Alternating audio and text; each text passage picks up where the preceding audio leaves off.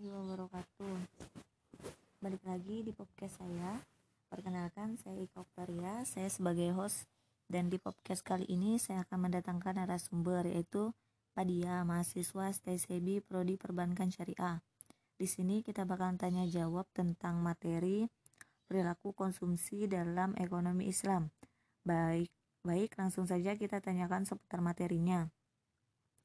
Sebelum membahas pengertian Sebelum membahas pengertian perilaku konsumsi dalam ekonomi Islam, saya ingin menanyakan terlebih dahulu apa sih pengertian dari perilaku ekonomi dan konsumsi?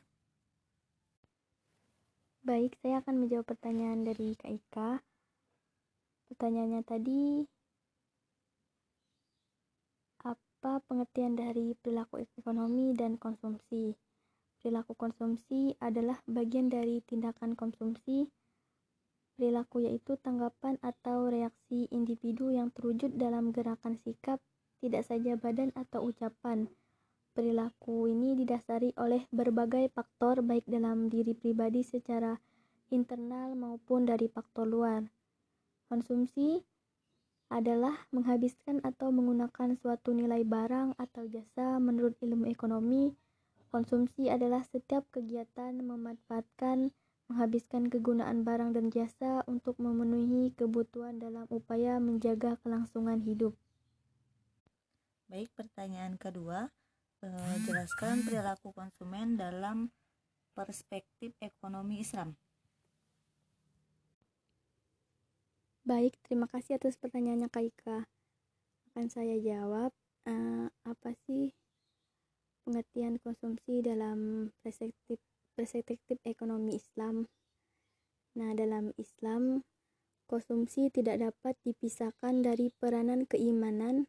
Peranan keimanan menjadi tolak ukur penting karena keimanan memberikan cara pandang dunia yang cenderung mempengaruhi kepribadian manusia. Keimanan sangat mempengaruhi kuantitas dan kualitas dan konsumsi, baik dalam bentuk kepuasan materi material maupun spiritual.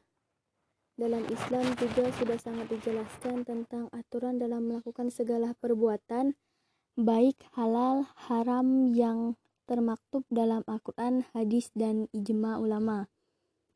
Nilai dasar yang menjadi pondasi bagi perilaku konsumsi masyarakat muslim adalah keyakinan terhadap adanya hari kiamat dan kehidupan akhirat kebijakan, kebenaran dan ketakwaan kepada Allah Subhanahu wa taala merupakan kunci moralitas Islam, kebajikan dan kebenaran dapat dicapai. Dengan perilaku yang baik dan bermanfaat bagi kehidupan dan menjauhkan diri dari kejahatan, harta merupakan alat untuk mencapai tujuan hidup jika diusahakan dan dimanfaatkan dengan benar. Perilaku konsumsi orang yang beriman akan berbeda dalam mengkonsumsi barang dan jasa. Jika dibandingkan dengan orang yang lebih rendah tingkat keimanan dan kepatuhannya kepada Allah SWT, orang yang mempunyai keimanan dan patuh terhadap aturan-aturan yang telah digariskan dalam di dalam Al-Quran dan hadis mengetahui batasan-batasan mana hal yang diperbolehkan dan mana yang tidak boleh untuk dilaksanakan. Nah, jika kebutuhan sudah dirasa cukup, maka konsep berbagai kepada berbagi kepada sesama akan ikut serta dilaksanakan. Melihat dari lingkungan sekitar yang masih banyak, eh, sekarang masyarakat yang mengalami kekurangan atau kebutuhan dan memberikan bantuan dan bimbingan agar ke depannya bisa memenuhi kebutuhan secara mandiri. Dengan kata lain, tidak mengoptimalkan kebutuhan dan keinginan pribadi, berbagai kegiatan ekonomi berjalan dalam rangka mencapai satu tujuan, yaitu menciptakan kesejahteraan menyeluruh, penuh ketegangan dan kesederhanaan, namun tetap produktif dan inovatif bagi setiap individu muslim maupun non-muslim. Allah telah menetapkan batasan-batasan terhadap perilaku manusia sehingga menguntungkan individu tanpa mengorbankan hak-hak individu lainnya.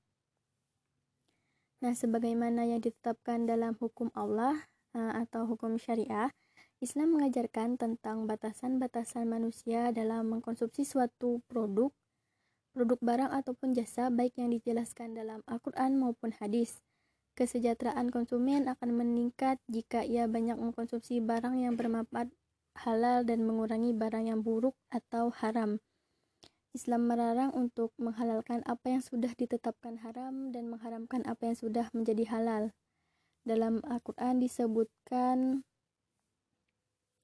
uh, dalam Quran surat Al-Maidah ayat 87 sampai 88 yang artinya hai orang-orang yang beriman janganlah kamu mengharamkan apa-apa yang baik yang telah Allah halalkan bagi kamu dan janganlah kamu melampaui batas dan makan dan makanlah makanan yang halal lagi baik dari apa yang Allah telah rezekikan kepadamu dan bertakwalah kepada Allah yang yang kamu beriman kepadanya.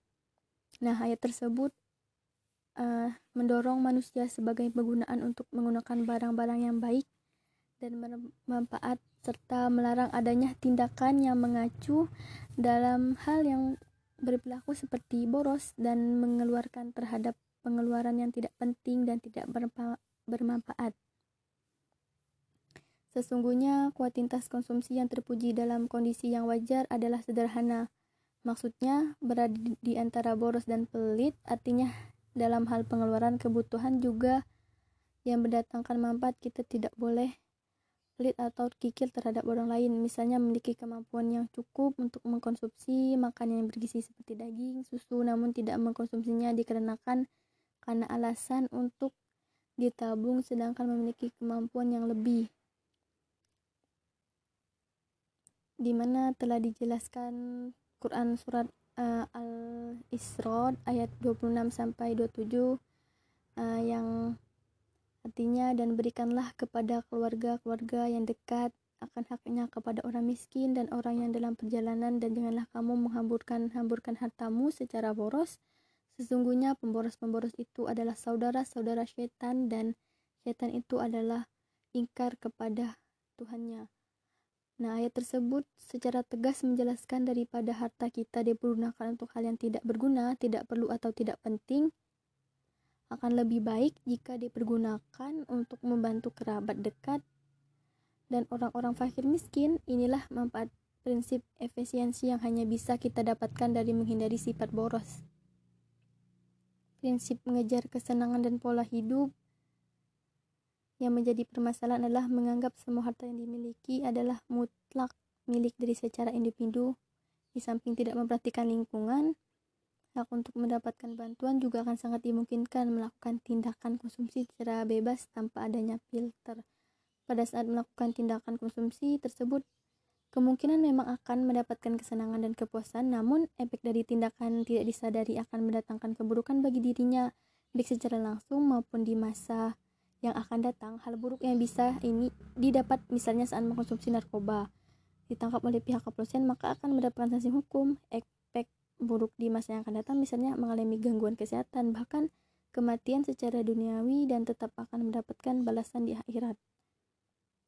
Nah, konsumsi pemenuhan dan perolehan kenikmatan tidak dilarang dalam Islam selama tidak melibatkan hal-hal yang baik atau justru dapat menimbulkan kemudaratan. Setiap orang mukmin berusaha mencari kenikmatan dengan cara mematuhi perintahnya dan memuaskan dirinya, me memuaskan dirinya sendiri dengan barang-barang dan anugerah ciptaan Allah untuk manusia demi kemaslahatan umat.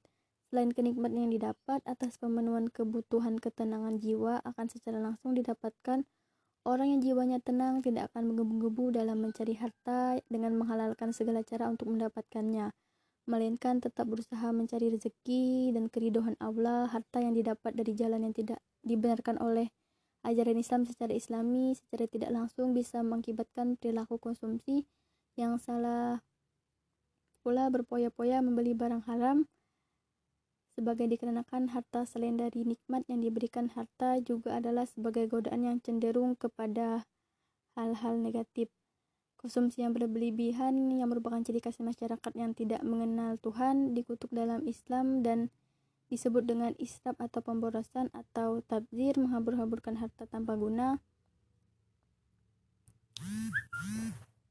uh, seperti itu penjelasannya Kak Ika dari pertanyaan-pertanyaan Kak Ika. Terima kasih atas pertanyaannya Kak Ika